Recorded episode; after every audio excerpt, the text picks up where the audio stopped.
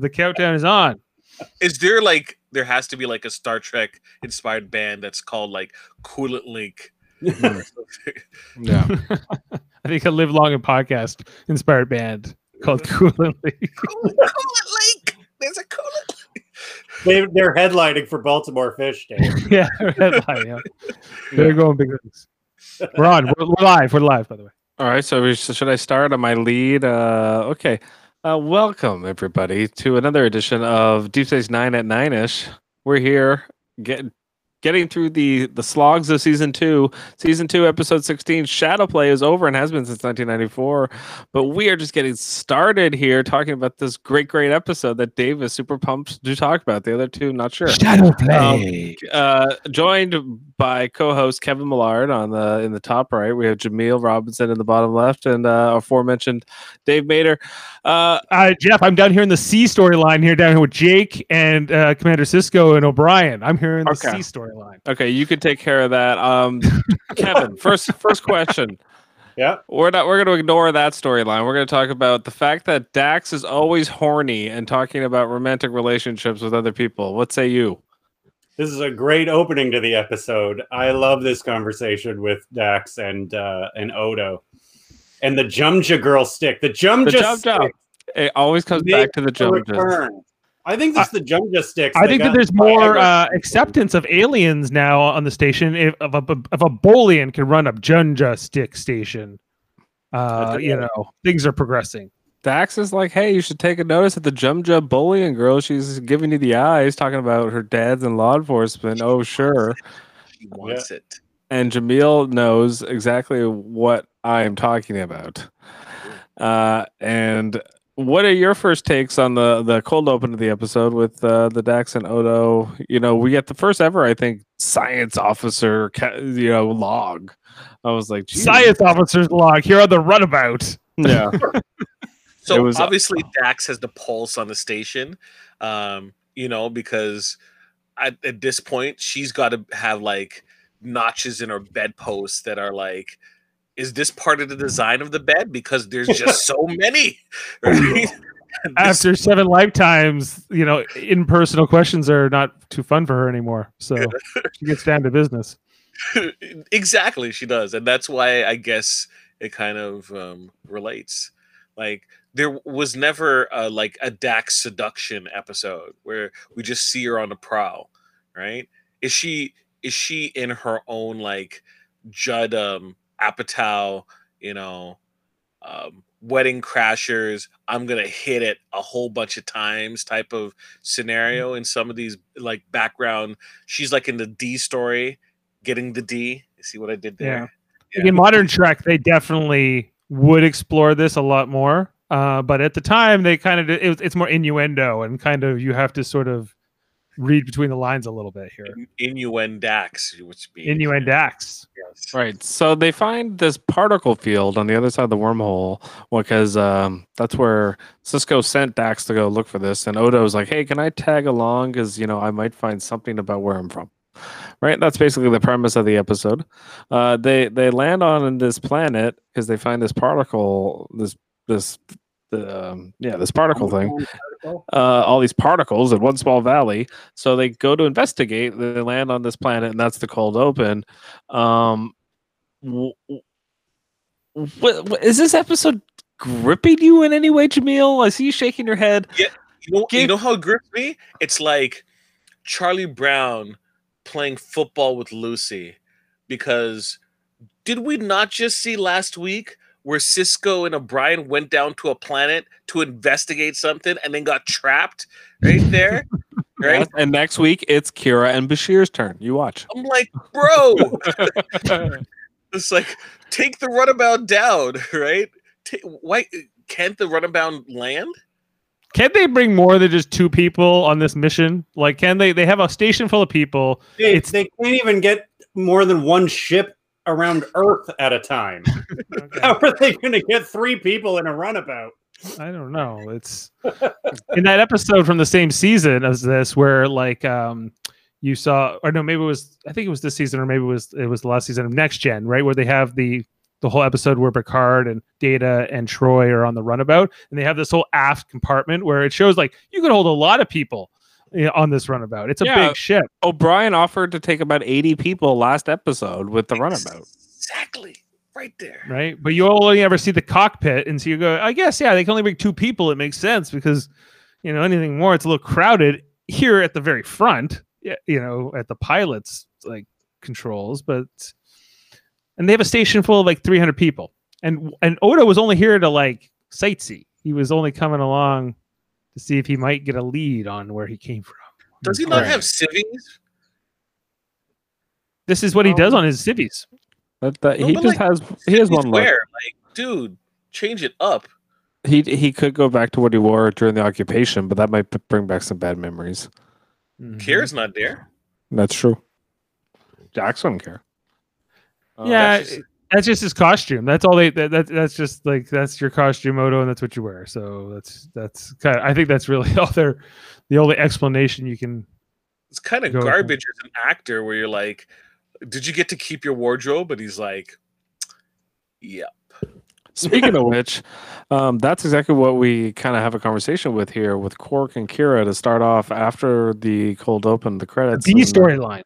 The the kind of a the G storyline here we have with uh, uh Quark and uh, Kira talking about you know oh you don't trust me and she's like oh you worked with the Car- uh, Cardassians he's like yeah but you know whatever it's, it's kind of pretty great I despise you.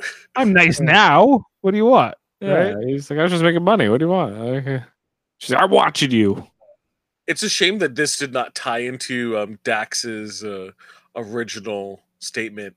It's like, does Quark love you? you didn't know. I whole- despise yeah, the- you. Yeah, this whole storyline is like okay, Quark's cousin robbed a bank on Cardassia Five and is bringing a whole bunch of illegal stuff, and Quark is eager to sort of move it or something and make a profit.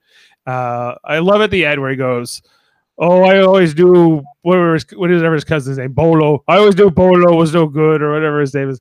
Uh, I thought that that was great. Like this, this like they were trying to create a dynamic here, and Quark's whole plan. He's like, "I'll just bring her love interest and." she'll be distracted and I can run my schemes. And on paper, it sounds good.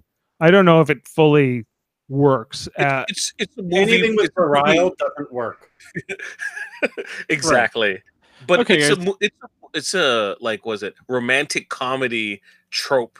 What he tried to do, right? Literally. That's Yeah. true.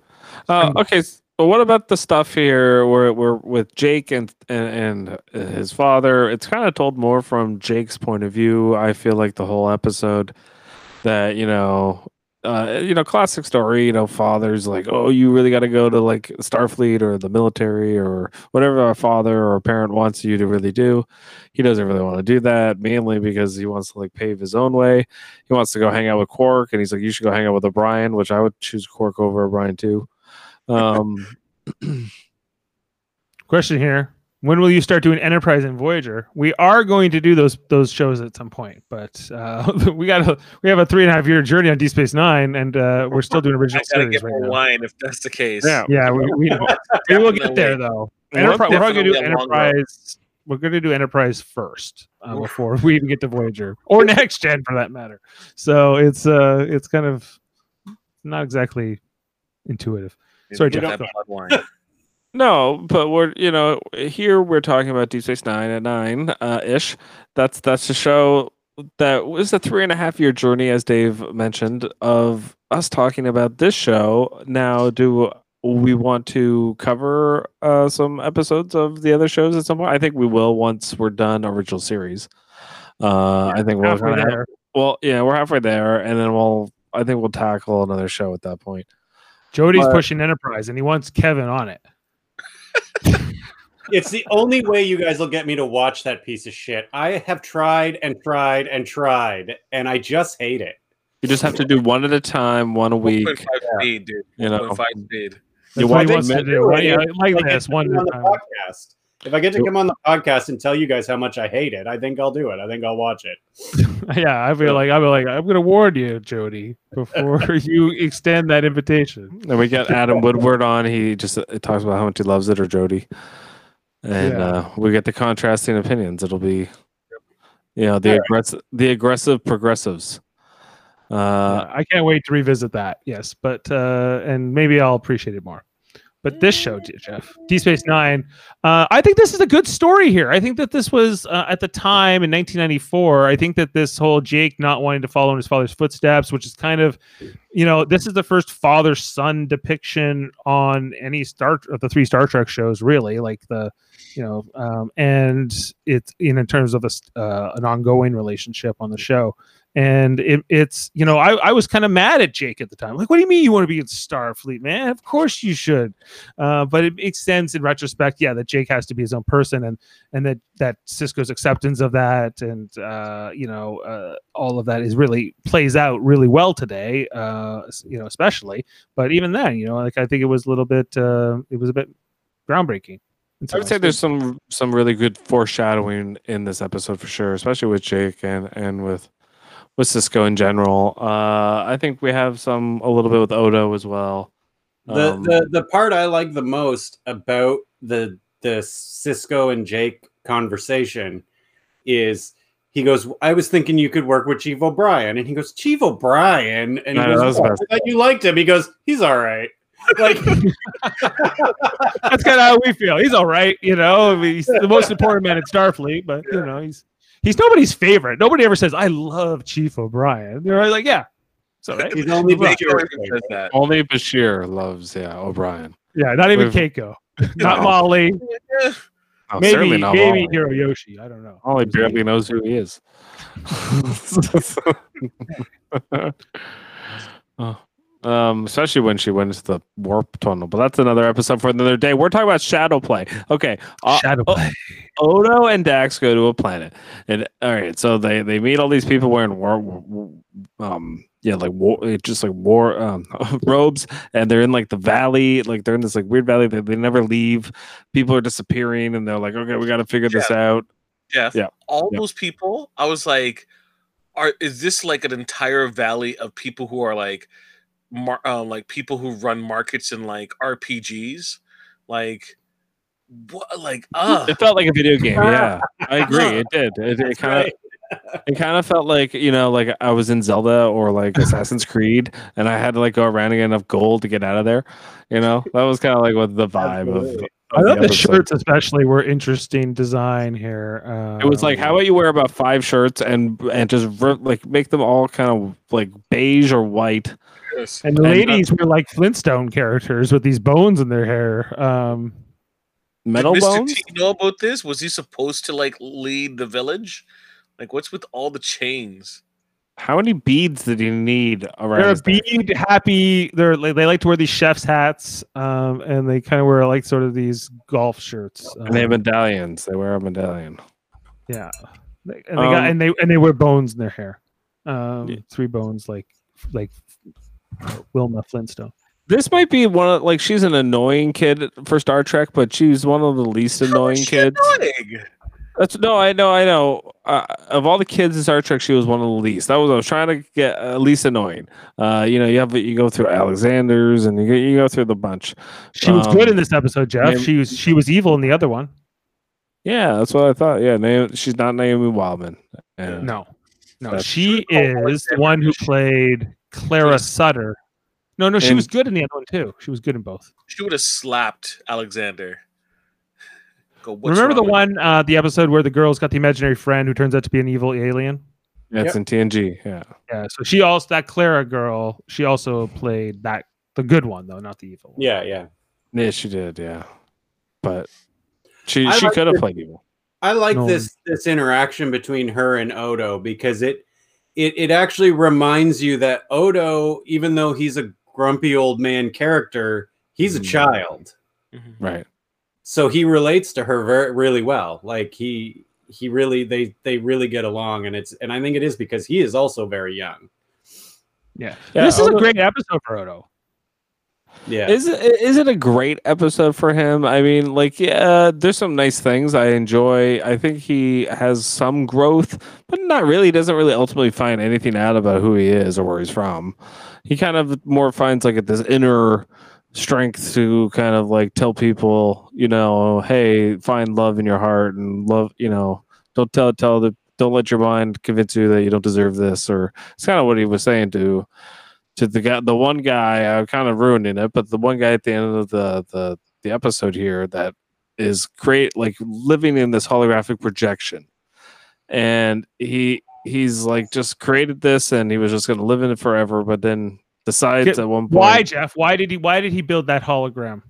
Family porn. yeah i had something to do with porn It's And family because- porn. Like His, his planet was conquered by the Dominion. Dominion. Dominion. It's a mention. It's a foreshadow to the Dominion, which is will become a big deal on this show. So it's another. It's another kind of na- like subtle drop of that in the series in like the second season. Did you Is all it- catch the, the subtle change in how Odo referred to himself? He's like, "I'm a shape shifter," and she's like, "Yeah, you mean a changeling?" Yes, Right. a change. Right. I'm it's like, another. It's, it's like the introduction of the changeling term, which will become. They'll say it a lot more after this episode. I think Yeah. this is the first time it's said. Um, She just straight up told him like, "Changeling." He- no, you're changeling. even this idea of holograms as more than just um like like sort of dispensable and they that they have their that they're people to like they had done this a little bit in next gen already like with moriarty and some of the other characters but uh and and obviously the doctor in voyager would would definitely carry that torch forward. But this is another example of you know like later on odo's speech of like why should you care if a hologram cries? and all that. That was i like i, I was crying you know? And uh, i thought i thought odo and I, uh, was really strong. I don't know if he grows as a person as much as he stays to kind of who he is but It's a hypocritical hypocritical uh, speech because if he doesn't turn around and go straight and shut down those holosuites, then it's just BS. Well okay Yeah. wait wait wait okay well, we can get into like the, the minutia of photonic rights because i think that some holograms maybe have a little bit more uh, sentience than other holograms this is the whole argument Oh of my the, god, Dave! What did you just say? I know. you see, well, this is the whole argument of Holy like shit! this is I'm gonna, I'm gonna get canceled for that this is the whole argument here like is the the emh from season seven is he the same thing in your mind as the emh from like season one you know of episode one? Is he the same thing you know? Is it or is he has because he's lived in this world and built relationships is now that then you know you know what i mean? Like I think a program as sophisticated as the EMH was always it always uh, has the potential to be whatever they want to be, but uh, the, the like not all holograms. Some holograms are just like yeah, like they're more like they're, they're not like they don't they're just holograms. Like they don't they're, they're not they're just simulated. They're simulation. They're not simulation they're fictional they're fictional characters, you know, like the same thing as the holographic bird. It's not a real bird. It's it's not programmed to feel pain or think or do anything actually, like it that. is programmed to feel pain. The bird. So- It reacts. So, so this is the argument that Odo is fighting against at the end of the episode, Dave. He's saying to you, "No, you have to. You do love her, and she loves you, and Dax is in on it too. She's all in the big love fest, and you know they're like." Go live in your fictional world. The Dominion destroyed your world, but it's better that you live in your fictional world where you're happy rather than turn it off and be sad. That's basically the end of the episode, right? Well, yeah, that's like the story, and I think it, you know it's a it's a good story. I think that it, it's and I think that the fact that that uh, the the what's her name Taya, right, the girl, uh, that that she is an original hologram. They admit this that like sh- he didn't create her; she's a, a creation of his software and an evolution of the program. And so, Does Who holograms have a baby? Yeah, the holograms were pro- he he that he left the program open ended, and they're not they're they're a little bit more sophisticated than holograms uh, by all accounts. This is a special technology that is uh, akin to transporters or replicators, where there's an antimatter matter uh, mixture going on here. With- but- Where Odo uses the transport, and the guy's like, "Oh, where did he go?" Where Okay, yeah, he-" yeah, but there were some holes here, and I agree, Jamil, because there was the one point where he's like, where did he go? But then they're like, did you use did you scan for transporter signals? He's like, first thing I did. So you Yeah, know what like- a transporter is. The first thing I did. I thought that too. I was like, wait a minute. so it's either a flaw or or he was just playing like And he was it. He was sentences later. It's not even like it was later in the episode. Protector Colyus, his name was Dude, he is not protecting nothing. No, Kenneth Mars. He couldn't even protect his scarf from disappearing. he couldn't even pronounce hologram properly. a couple of hologram. Hologram. Holograms. No, Well, if I'm a hologram, that's something else. Good lord. Um, Nice he was, hat. uh, Um, He was- okay. yeah. Uh, I kind of want to bring up the scene with O'Brien and Jake, where O'Brien's like basically being his dad, and, and he's like, "Hey, man, you just gotta tell your dad what you want to do." You know, he's kind of being like the more like cool uncle. cool uncle dad. Yeah. Um, cool Uncle cousin. Brian. he's he's like, "Listen, if you want to do engineered stuff, you know, don't. You know, it sucks." Jeff, Jeff, let me ask you a question. what he I got a says? I got a question. My question is: So far, we get more of O'Brien's backstory in this uh, episode to Yes. pair with the previous episode with him and um and, and uh, Julian. Uh, so he yes, was he was a cellist. a Yes, cellist dating a ballerina, right? yes, Yes. He had it made. He had the world in front of him. Right. He gets an invitation to what was the invitation to? Uh, Um, the all wait, he says the Al Aldebaran Music Academy. Yeah, Debrin.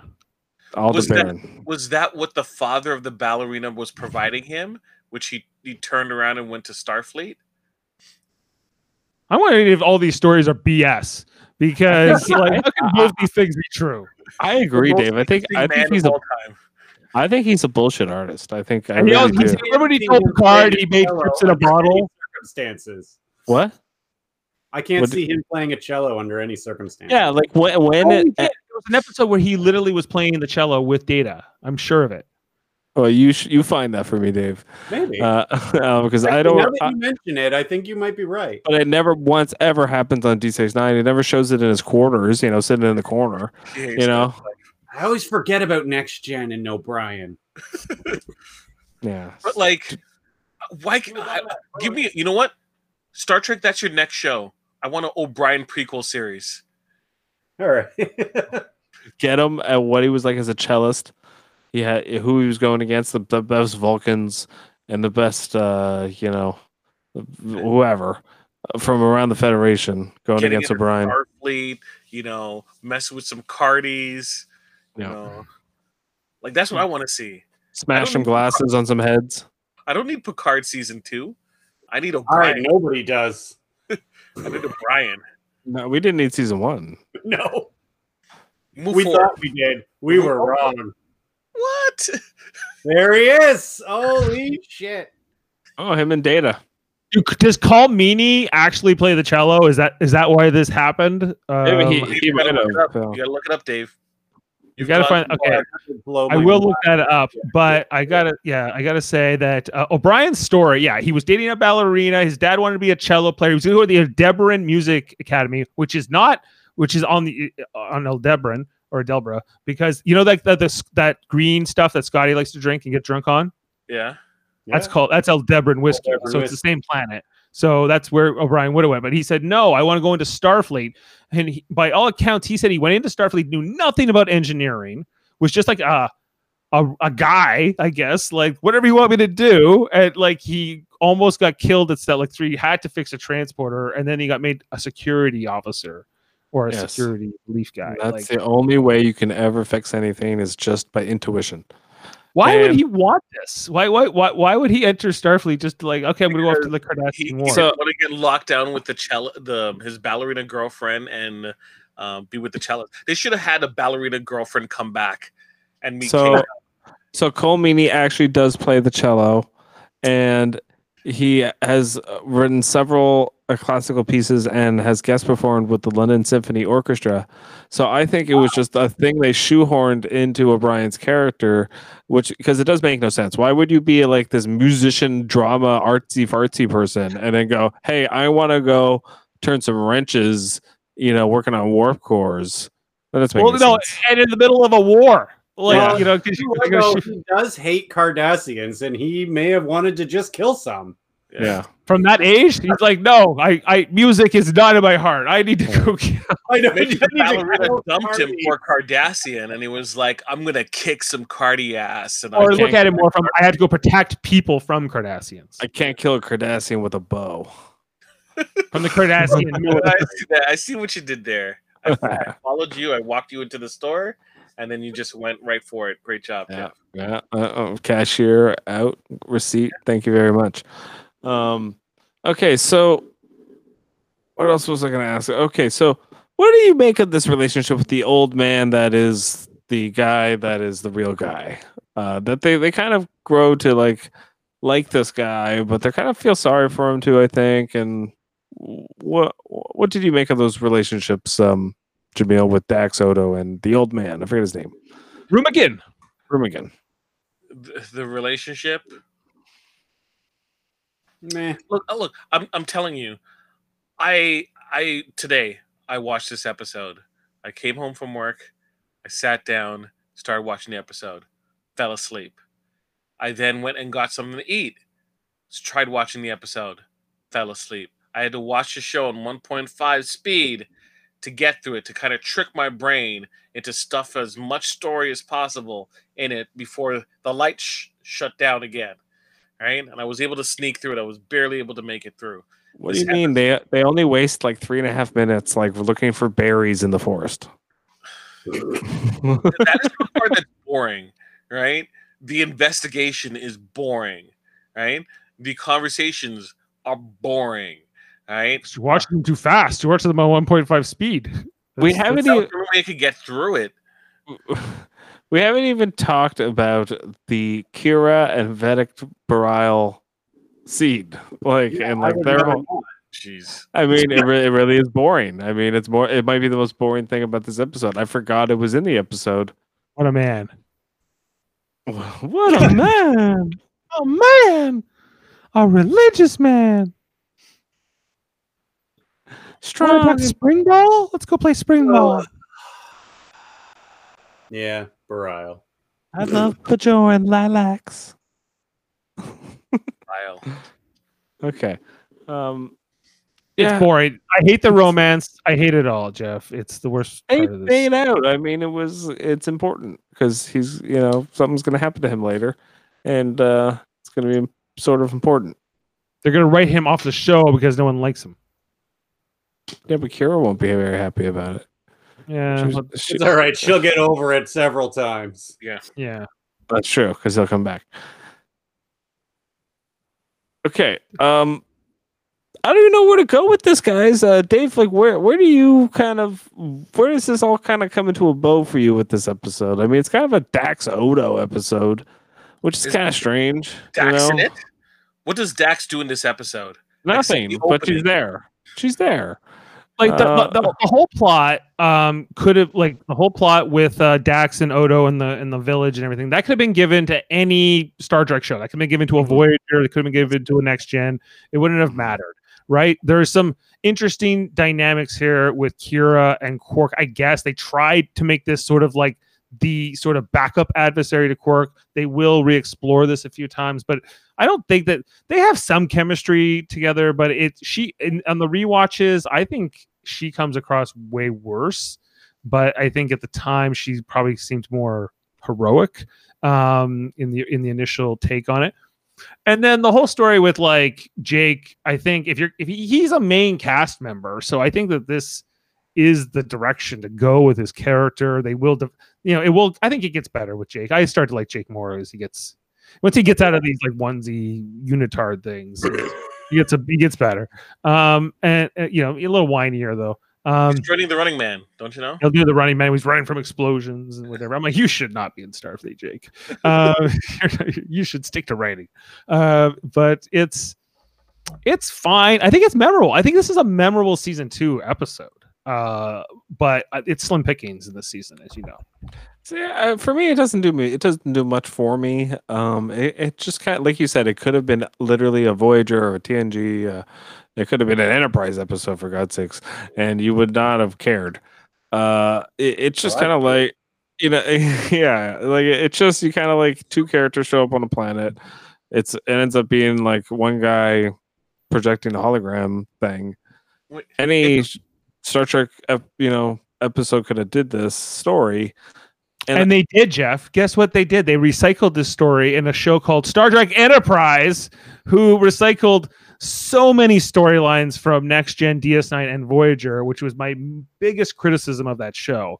Is that they? Um, that's why I really tuned out. I was like, "You're just serving me the same shit again."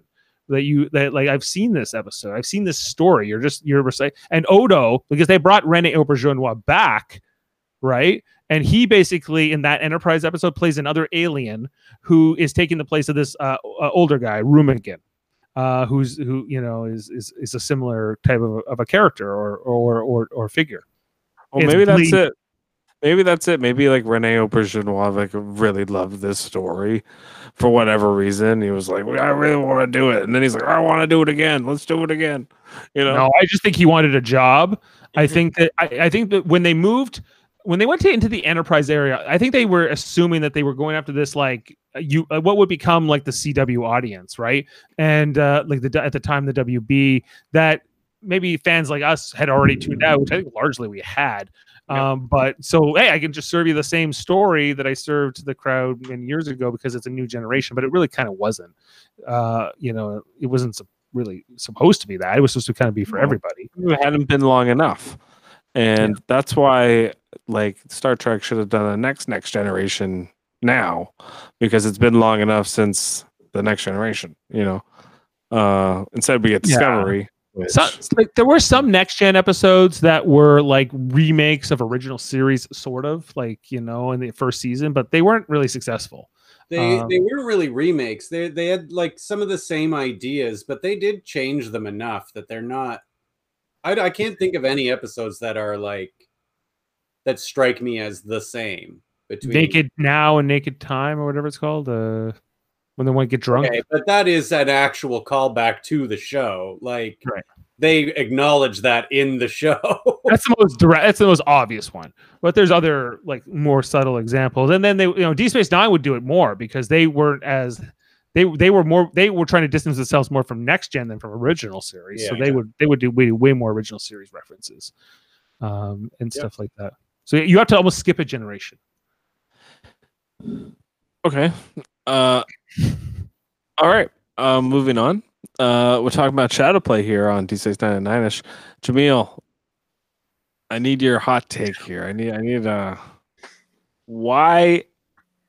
I already asked Kevin kind of this question, but why Dax? Is she hitting on Odo a little bit at the beginning of this episode? She's testing waters. Justin She wants Waters. gossip. She wants to know if he's a she's a, if he's a virgin. And she's like, "Am I gonna take this?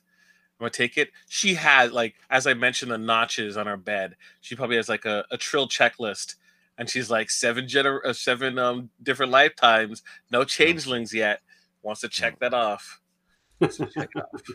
Yeah, she was willing to have sex with more, Morn. Yeah. Um, well, she was willing to go on a date with more, and I don't, you know, it's, Wow. She said she thought he was cute with his whiskers. That's 90s talk for sex, Dave. Mhm. okay. Yeah, yeah. That's From the uh 90s, that's Becker talk. That's f- that's Central Perk. Yeah, Um, like I, I I think that this episode is is is good. I think Rene Auberjonois was good. I think that there's some of the music accompaniment works in those scenes. I think that there's strong emotion from I, I, Terry Farrell as Dax is the is the weakest of that storyline in that in that acting group. Even the the protector Colyus gives a better performance. You know, like she she seems a little bit out of her element, and she's just kind of doing what the lines they give her, and she does them fine.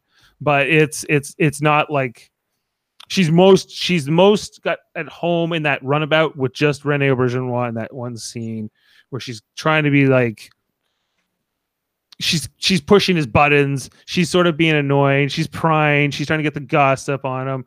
But it's kind of showing him how vulnerable he is, how lonely he is uh, as a person. You know It's that also he- the beginning of her antagonizing him. Remember later on, he gets mad because she sneaks into his quarters and moves stuff. yeah, like that, like yeah, yeah. But still, you, that, that's a good point. That But like they, they, they would continue this. on. There's a lot of stuff going on with Dax that we never see. Yeah, We Right. just hear about it. Yeah, there's all this stuff that she does behind the scenes. She plays Tongo all night. She's she's messing with uh you know um, Anybody Odo. with her. anybody. She marries Worf, you know, and like that's kind of out of out of nowhere, right? So it's uh she's a great character. It's, it makes me sad to knowing where she she dies. Not Terry Farrell, She's she's still doesn't make me sad at all. Uh, uh it was fine.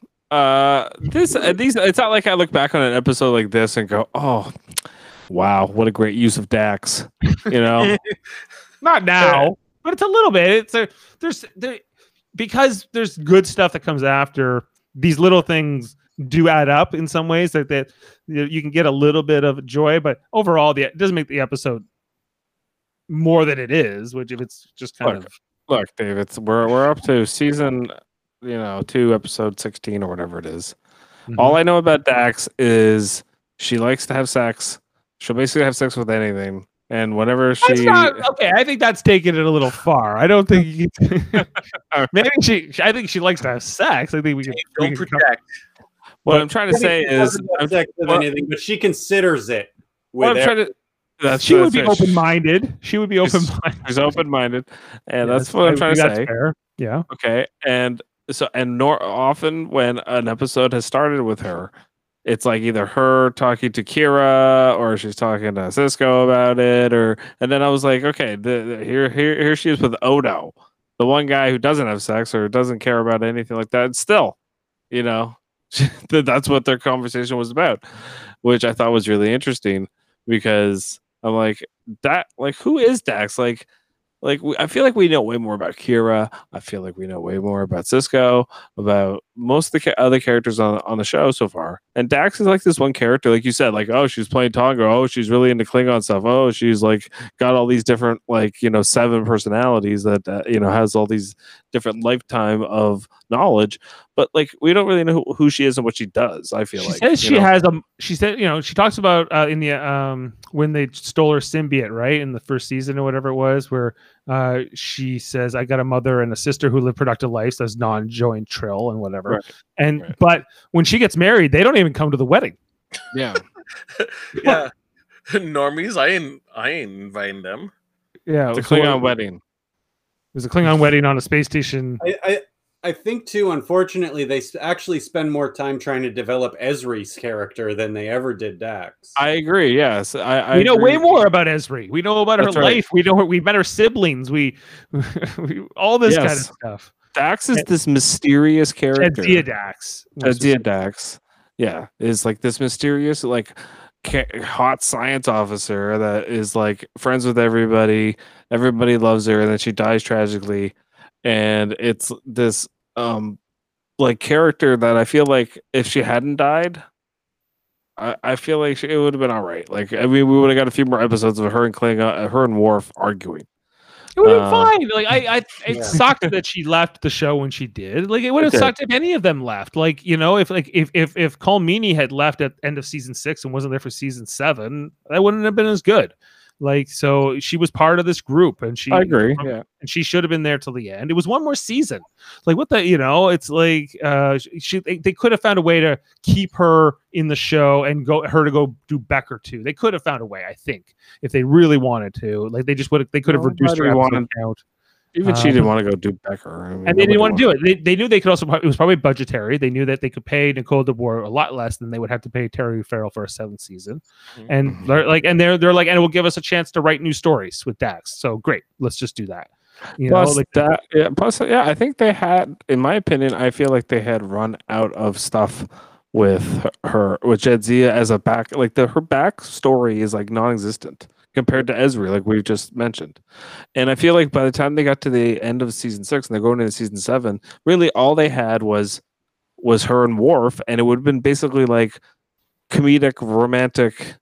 It would have been like rom com scenes, you know, because it was. If you watch the end of season six, it's all rom com stuff between Worf and Dax, and uh, you know, so I feel like it made it gave Worf also a great opportunity to to like grieve and have a bunch of episodes where like they had something they had to I- like you know uh, I'll there fight was a- that battle with you in two years, Jeff, when we talk about that episode or whatever it is. But uh, when, when they go to Sto-vo-kor and they have to avenge the soul of Jadzia Dax. Um, yeah. not not a favorite of Dave's. No, Um, like it makes me. I, I grieve, but not because of this episode. Not because she's good in this episode. She becomes more than this. Um, you know, and it's something to say that if you're patient with a show, like you can get gold out of it. But because we know that it gets better than this. This is not. She's she's kind of blah in this. Um, and just to say, we know a ton more about Curzon than Jadzia, Yeah. right? Oh, like for we, sure. we um you know like they i think that's kind of like the unfortunate thing is when Jadzia comes in uh sisko's like oh yeah i knew you as curzon dax so blah blah blah and that's what they talk about all the time so a ton of like her character development time her her share of the season gets used up by that Mhm. you know if they're going to talk about it at all not about like when i was a girl and i was going to you know college and learning exobiology whatever the heck she did before she became a joined one right they, they talk about it a little but it it's in, way later it's way later in the show and they also just throw it in like like a little sentence like that. And then they just, you know, whereas most of the time you're right, it's all about Curzon or one of her other hosts or, you know, something like that, right? With with with Jadzia. So, yeah, for sure. And this uh, this episode, like, I feel like a lot of the other, if you plop Chakotay in there, Ugh. Sliced bread. we play this episode. Oh, oh, you're sorry. back you're back Okay. Um, yeah, if you pop a different Star Trek character into into you know the Odo and Dax roles here, I mean, it's really the, sa- the it would li- you could literally have this those characters deliver the same dialogue. It's a vanilla story, you know. It really is. yeah you could you could have put uh Worf and data in this story instead or you Right. could have put um i don't know like Tuvok and Seven of Nine or something. I don't know. Like there's there's there's many variations. To find some more vegetables on this planet for the And throw Neelix in there maybe. stew. What do you think about Jake's onesie in this episode? He's got two maroon stripes going on. He's got a belt stripe and a he got a com badge at least. His dad was happy he got to get the com badge. yeah, he got a com badge. You know, he's going to be like a Wesley Crusher. That's what they're they give gonna it to him. He's like, it's standard for all he- station personnel. So you know, I think Jake is like, I don't want to be Wesley Crusher. no, we're like, we don't want you to be Wesley Crusher either. Um, and we learned a bit, a little bit those rods, those isolinear rods. Red ones are for library uh, information. Jody has a, a, a comment here, guys. He says Dax was never that interesting. Only her previous lives. I think, Yeah. it'd be, but he actually said pervious. Well, interesting. they they didn't tell us anything about her, uh, like much other than other than that episode Dax, which happened in the first season. It happened early, and they're like, "Yeah, before you were joined, you did all these great things, right? Yep." And I was a different. I was my own person. So if you kill Dax, you also kill Jadzia, and therefore uh, that you know you're holding somebody accountable for something they didn't do. And so um, and so they they gave us all this kind of information, but they never paid it off. You know, like like um very well. It was always like, oh, when I was Curzon, I banged a lot of broads. Yeah, or but- whatever. it was. Uh, Yeah, uh, yeah, for sure. Uh, Like uh, l- l- as we talked about before, that I think Dax's character, like all her other hosts, are so like they go No, into doesn't. such detail, and what was with Jadzia, we just like like like, like again like w- whenever there's a moment with her and another character, it's never like. Hey, like when I was on Trill, or like it was a backstory about her parents, or anything like usually um it's always like hey who who do you think's cute and you know i find it interesting that her character's written that way it's almost like they didn't know what to do with her Uh, that's what I noticed when I watched. They don't know what to do with their hair at all. It keeps going like bigger. and Oh, her wait till we get to like season three, episode one. It's gonna get way worse. It, it- her yeah, like her bun is like almost as tall as like her forehead. It's like Bride of Frankenstein time Yeah. times. She, she could be in like friggin' Addams Family, dude. Like, I was like, what was going on? Like, I get you were just wear your, your hair back, but it's like she's got a can of hairspray or something going It's on. almost like she had a hat under her hair. is Jamil is Jamil with us? he got him. He got him. What a guy. Your guys' discussion is the best thing about Star Trek today. Honestly, honestly, This is the uh, we're, we're breaking down this episode, Jamil. Shadow play. We're breaking down barriers. We're breaking down shadows. Yeah. oh my god. you just see me drift. You're like drift. Oh my gosh. We're, We you know what storyline we haven't talked about enough? Ugh. Kira and Bareil. Gosh. Okay, can we I- talk about Spring Ball? I thought we talked about it like literally more than we should have. Is Spring Ball like is that more like soccer or is that more like racquetball? I think it's like Fair. racquetball, squash. Let's say it's like squash. Because you can play it in a Cardassian occupation refugee camp, even a really bad one, which is where Bareil's implied to have been from, right? It's squash because you know she had the headband on. She had a headband. Uh, she had the headband, but he didn't have a headband. Yeah, that's why he lost. Maybe he took off the headband. No. What about what about the scene here, guys, with Odo, where he's talking about like when people found out like I was a changeling, they always asked me to like do different things, but they never really liked me. They just liked what I could do. Great scene. Great scene. I think it was good. I think Rene Auberjonois is excellent. in And it. he realizes that she does like him, and then he changes for her. he resists the whole time. Yeah, Sure. like I think that if she, if she, if the girl, if the the one playing the girl wasn't as good as she is in it, I and I think the way he re- plays off of it, I don't. And then and then there's also like this this music that is kind of what drives the emotion of it. Like it, it all works together, um, and pretty well. It holds up, I think. You know, even for She what must it have is. got nominated for like a young child award for performance. Yeah, like what's her name again? It's uh Noley Thornton. I don't know if she went on to do much in her adult life, but She became Lady Gaga. yeah, she went on to voice work. It says here more and stuff like that. Good for her. And yeah, anyway, I'm not. It's the biz on Noley Thornton. Drink that whole bottle, Jameel Robinson. We're talking about Kira now. Who's better, Kira or Dax? They give Kira more to do. Kira would be proud of, of Dax would be proud of her at the end where she's like, I stuck it to oh no, Quark? no I s- yeah I stuck it to I s- she, that's later on um I stuck it to uh, to Quark and then I stuck it to Vedek Bareil. Uh, Bareil. Yeah, she still she got got her cake in '82, right? She like she, Casting. the Quarks to tell him off. She's like, wait here, I got business to deal with Quark, and then she goes across the way, tells off Quark, and then goes back to him. To I do Quark like- like, I caught you and I got laid a bunch.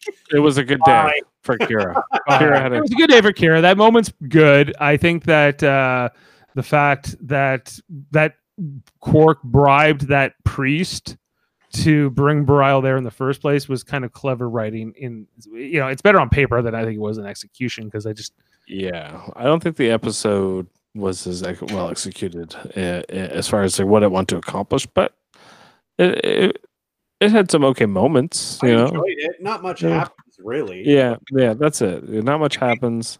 If you verbally told me what this episode was about, I would say this sounds kind of interesting. I could see that you can get a lot work done, but then it's in execution. It is boring. Okay, but would you do you agree with Jody's statement here where he says, like Discovery, you should have started on season three. So would you skip all this? If if you could throw it away and we just we start season three with what it is, uh, where where Sisko's gonna show up at the station with the Defiant and we're and you they don't explain anything, we're just here we go.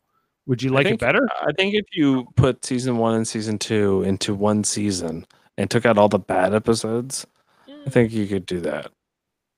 But So you wouldn't throw out you would you throw the baby out with the bathwater, if you will, like so to speak, like to uh uh it, what was the juice worth the squeeze in all these episodes? We're almost done the second season, you know. The and- juice, the I- juice was.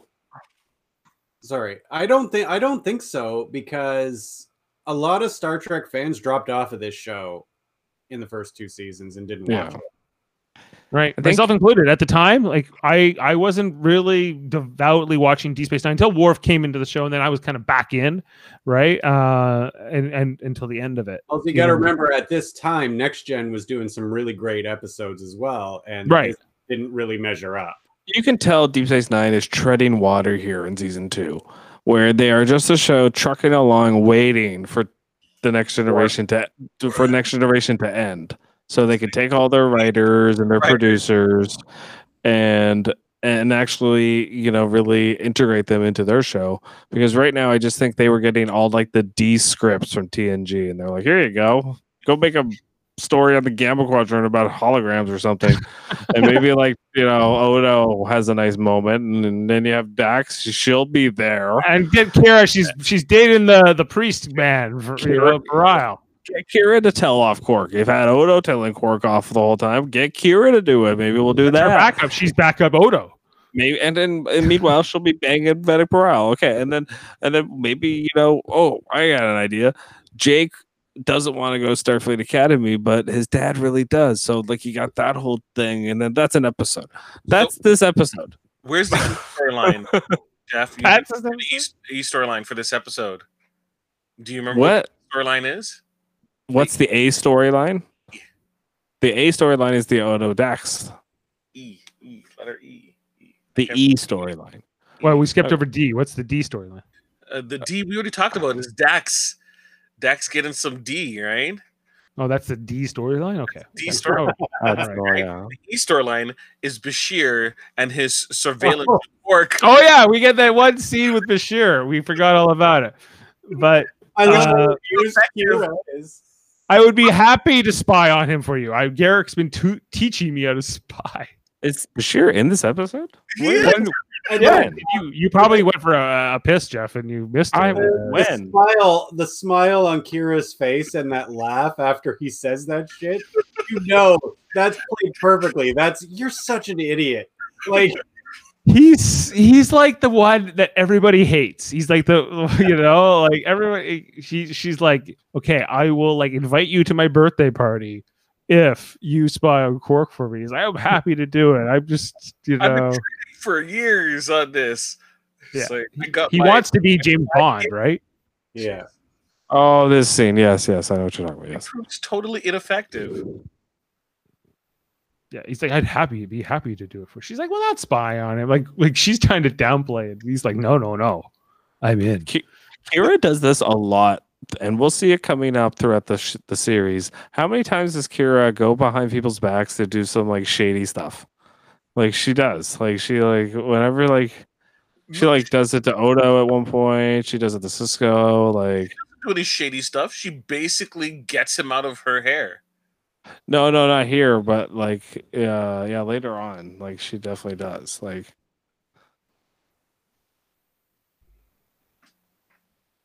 Okay. Okay, oh, no, I'm I'm here. Um, okay. Anything else, guys? Can we move on to fun facts, or should we do fun I think I, facts? I I think we broke down all three storylines as much as in terms of what we saw. So yeah, we can move on. And, and some that aren't even in this episode. Right? Like the cellos. Brian played the cello. Fun facts with Jeff. With Jeff. With Jeff. Okay, uh, O'Brien mentions having studied to be a musician before joining Starfleet. He played the cello in The Next Generation, which Dave showed us earlier. In a scene cut from the aired episode, it was mentioned that there was an incident on Brinda 5 where half the population of a village disappeared and that it was later found that they had been abducted by Orions to work as slaves in their mining camps. Ooh. The set for the colony was a modified version of that scene in the Next Generation episode Thine Own Self. They're even reusing the sets, guys. This episode was originally to be titled Persistence of Vision, a title later used for a Voyager episode. Writer Robert Hewitt Wolfe's original idea involved Dax and O'Brien trapped on an alien planet. They escaped from the prison, but as they attempt to leave the planet, they discover they are in fact still in the prison. They escape again and this time make it back to Deep Space Nine, but neither of them are entirely convinced that they are in fact free and probably never will be. Why didn't we get that episode? Inception. The what? Yeah. It's Inception. I said, why didn't we get that episode? That episode would have been good. Instead, we get uh, Odo crying over a hologram. Are Okay. you saying that the choices would be the this or Inception? That, that was like the fork in the road, and they went this way. Yeah. No, that they could, they were originally going to do an episode where they're like in a prison, and then they break out of the prison only to find out they actually aren't out of the prison, and then they make it all the way back back to Deep Space Nine, and then like the cliffhanger is like, oh, did they actually make it out of the prison, or, or are they still back? Oh, On the I planet. see. That was you know. Inception. That was, Well, when the next episode picked up, we would know that they did. right, right, but you know, why they didn't do it. But but you'd have a whole week to think about it, Dave. Yeah. Mhm. It would be even weirder when they don't address it on the pickup of the next episode. and then there will be a spinning top, and we'll wonder will it topple. Um, okay, uh, Noley Thornton, who plays Taya, had previously appeared as Clara Sutter in the Next Generation episode "Imaginary Friend," which we mentioned earlier as well. As Dax, Odo, and Taya investigate the valley, Taya tells the story of a shapeshifter that is challenged to transform into a loaf of bread, does so, and is eaten by his challenger. This bears a striking resemblance to the Puss in Boots fairy tale recorded by Frenchman Charles Perrault. In the tale, The Booted Catrix, an ogre who can change his shape into a chain into changing into a mouse and eats him. So, what are they trying to say? That fairy tales on every planet are effed up, and they want to eat, gobble them up, or whatever, like turn into bread and be eaten. Yeah, and in the Gamma Quadrant, they're real. Mhm. Uh, True. This episode establishes that Major Kira has two brothers. You see, see how we learned something about Kira, even though there was very little going on with Kira in this episode. We still learned something about her. Well, I they did. pay it off too, right? Like we. First time hearing of it.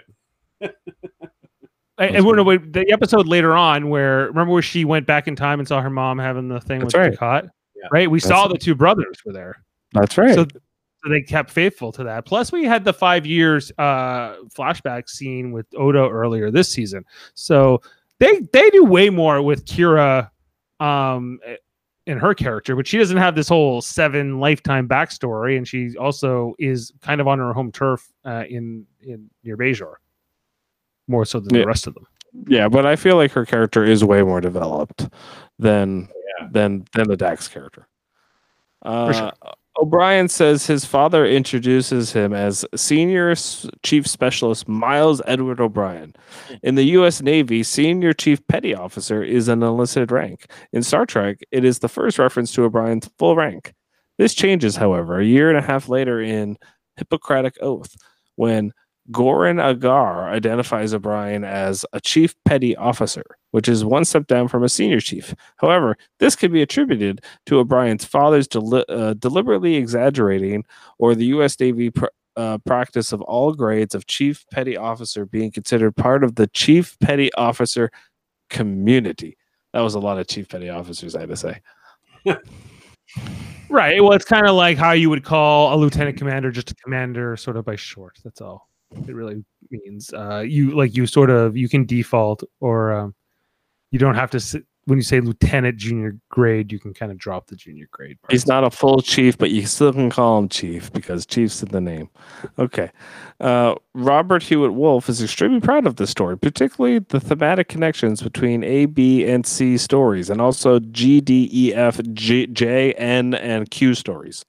He Were was they, all three of these worthy of the title Shadow Play? Yeah, all 10 of them were. Um, okay, so this episode marks the first reference to the Bajoran sport of spring ball in the series, Dave, your beloved sport, spring ball. It's not my beloved. If you can play, like, they, I I just want to know more about it. you want to play.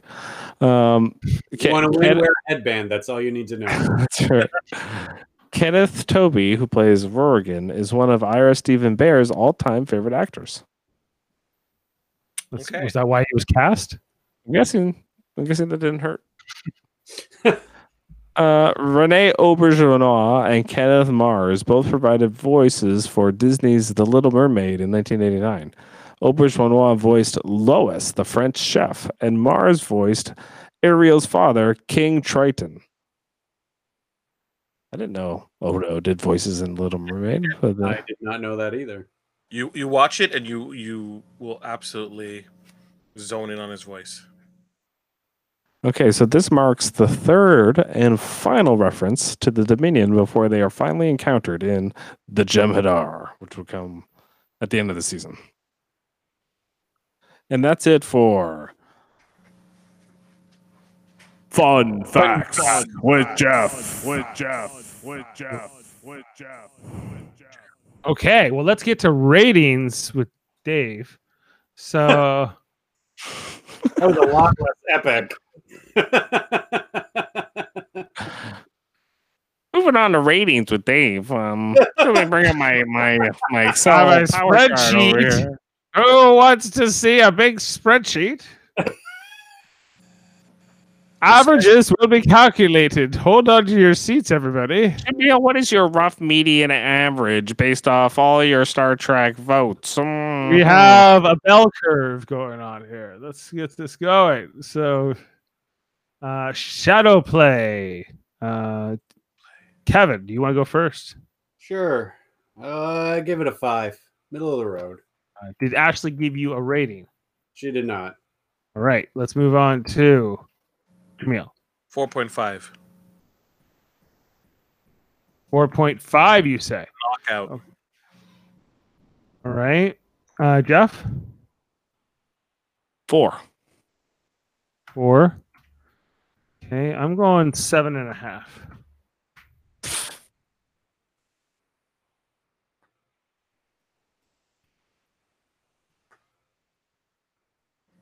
I'm sorry. So- you can have a mediocre episode, but if it bores me, that's the worst thing you can do. Seven and a half. Is it not Oh, worthy? Only Kevin gave it I a passing. feel bad for this episode. It has a 7.4 on IMDb, but I didn't know that till a second ago. Um, so, what you disagree with my with my choice? Obviously, I gave it a five. You can say you can rate it however you want to rate it. Um, We all disagree with each other. yeah, it's yeah. okay. That's why we have averages. Don't worry, things level out. Oh, I thought Uh, it was the worst of all you, I guess. Yeah, so 5.3 is what this gets uh, overall. That, that's below average, still well below average. Uh, it has a, a 7.4 on IMDb, which is above average. So a a lot of the audience agrees with me, everybody, that this is not that bad of an episode. Um, and it has a uh, 6.3, which is A lot of Star Trek average nerds that took the time to actually vote on IMDb. Agree. on Shadow Play. There are some big Shadow Play, not maybe enthusiasts, but they think it's pretty good. Yeah, fourteen hundred and fifty, all fifty-six of them. All all those people that took the time to to vote this. Um, that's not that many. Uh, uh, in the grand scheme of things, it's not. No, very few. Um, so what do we have next, Jeff? We have Playing God is the next episode. that's correct. Playing God is about a Trill named Arjin who comes to DS9 to learn what it is to be a Trill with a symbiont. What? This is like crazy. We were saying we we need more Dax character development, and guess what? We're going to get.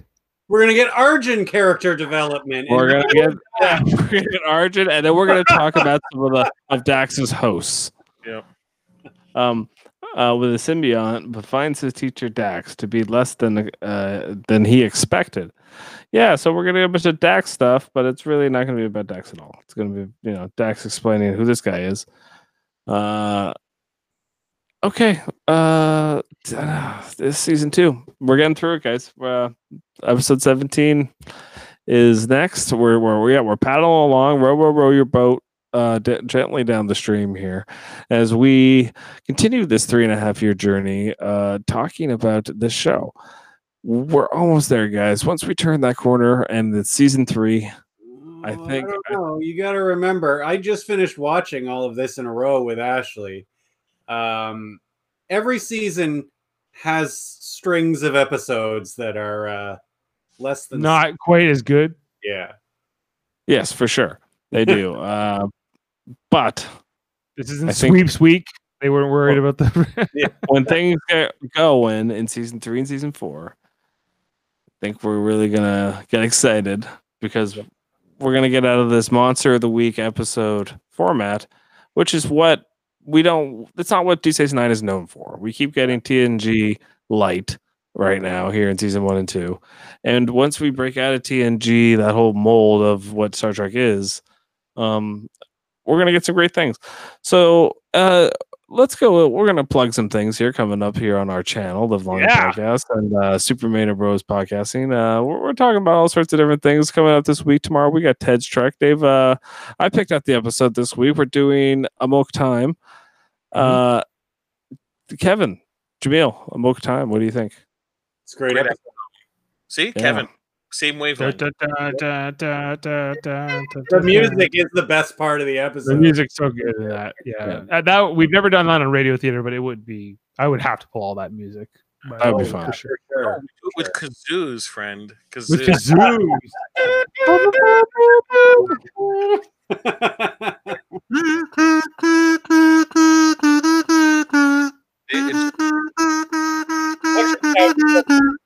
It- Okay, so that's Wednesday. Uh, uh, Ted Trek. Uh, we're doing Amok Time. Uh, on Thursdays, they're they're still covering uh, Star Trek Discovery. What episode number are you on uh, right now, Dave? Going into 10, we're finishing up uh, this week the second of the two parter, Terra Firma. Uh, it is, uh, they're, uh, well, I don't want to spoil too much about season three, but we might be back in some mirror universe uh, activity here. There's, a, and, and uh, this, um, this season of Star Trek Discovery, quite a bit going on, lots to digest each week. If you're a fan of the bigger universe, the canon, the the lore, they are going in new directions. And so, if you just kind of want to know what's going on in the 32nd century, it's kind of interesting to check it out. So, uh, check that out Thursday night, 1020. Adam and Michael and I. Okay, and also uh, be sure to uh, if you haven't caught our performance of Star Trek Four, um, the uh, uh, was it a new a Voyage Home? Uh, yeah. Uh, if you haven't caught that performance, it's over there on Live Long and Podcast on the Facebook page, on the YouTube page. You can catch uh, and re-listen to a great reenactment. It only took us about two hour, three hours, two to three hours to do it, but it was totally worth it because. What's that? There's a radio edit, Jeff. There's a radio edit, and it's only two hours and four minutes, the whole listen. So it's Oh. uh, it's Oh, wow. it's, it's, a, it's, it's a lot more. Took out like after you like you know you tighten it up a bit, like the episode it, it, it plays quite uh quite quite quickly. He chops down some fat. How like was it like an extra forty minutes you chopped down? It was like probably like uh no more like twenty, I'd say. Oh wow, Twenty okay. minutes. Nice. Yeah. Because there was time we were off the air, like prepping and getting ready, but it wasn't Right, right. Okay. recorded. Uh, do we have any more radio theater coming up, or we're on hiatus?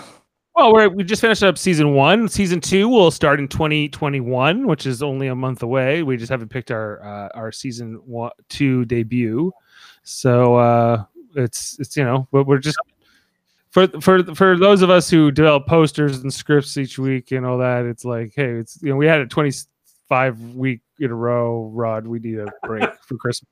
So right. this, so- Okay. this is the perfect time for people who missed out on episodes to go back and and fill in the gaps. Right. Yeah. And another another show uh, that you can go back and watch is Trivial Debates. If you want to watch Chris Seymour lose every time, uh, uh, you Trivial Debates is the show for you. You want to see the Washington Wizards of Trivial Yeah. Debates? Check out Chris Seymour. If Okay. you want to see the Cleveland Browns of Trivial Debates, Speaking of Charlie Brown and Lucy in the football, Brantford's own Chris Seymour. I got a nice music question. The only difference is, is that with Seymour, Lucy holds the ball and he just misses it anyway. Yeah, I'm disqualifying you from this question. Oh my All right. okay. Uh, uh, well, I think that's it. So, uh, is there any Trivial Debates coming up? Uh, uh, There is one. There's gonna be one this month. Jody's hosting, and uh, I know Eamon's on it. So, Okay. uh, Awesome. Excellent. come on- but uh, the other two, contestants to be booked. Are you competing? I don't think I don't know if I, I don't think I'm going to go head to head with Eamon. So uh, I but I will uh, but maybe um, uh, I think Adam's going to go in maybe and we'll see who the next one is. So Seymour. Well, Chri- uh, yeah, we would need Chris in there. Yeah, Or Chris yeah, we'll the Chris. Blues. Yeah, you might Chris, as well. Ad- well, it's gonna be Chris, Adam, and Eamon. I don't know. This the, it, it wouldn't be fair. I, I Jo- Jo- He's already dead. it's already done. just- Yeah, no no yeah, check. give us- I think Adam, uh, like next time he's on, he's, he's like he's really found his groove at the uh, latter part of the the competition. yeah, because he never listened to the show or knew what it was, so he was kind of figuring out how it worked as we were going. a good he's a good tip: listen to the show prior to be on it. Just a suggestion. Jody's Okay. tough. Jody's tough. Jody's Jody's yeah, he's not gonna he's gonna make you earn it. So I, Oh, we, we yeah. will do that at the end of this month. Uh, I just haven't uh, picked the the day in, but we will. Yep. Jody Super Mater Brothers podcast. Check that out too. Super yeah, we you know we're kind of waiting for a show to come back that we like, but we will eventually be doing a Mr. Robot rewatch. Uh, but you know, Josh that- Foster wants us to cover the challenge, Jeff, but I don't think we have. that's too much work. Uh, I mean, even covering Big Brother is is tough, but doing the challenge is just like We have Big Brother Canada coming up in the. We have Big Brother Canada coming, Jeff. Yeah. Uh, uh, I I can do Big Brother Canada. I can't do Big Brother Australia or UK or any of that stuff. Survivor Australia or any of that stuff. That's too much. What about the circle? No. The circle was good. I liked the circle. The circle. If the circle comes, I want to do the circle. Kevin, you want to do the circle? no. It's like no, All right. I'm That guy, my life not watching the circle. that guy looks like he's got a nice toothbrush. Shuby. Shuby. I think Donald Trump should do the circle next. I think that- we really try to convince somebody he's not Donald Trump. Yeah, catfish. Yeah, that'd be catfish. Ooh, That's what he does. Uh, anyway, sorry, not to get political. Uh, Okay, for all of us here at Live Like a Podcast, Deep Space Nine to Nine ish is Good. Oh, so s- buttery smooth. uh, we're Oh, thank you.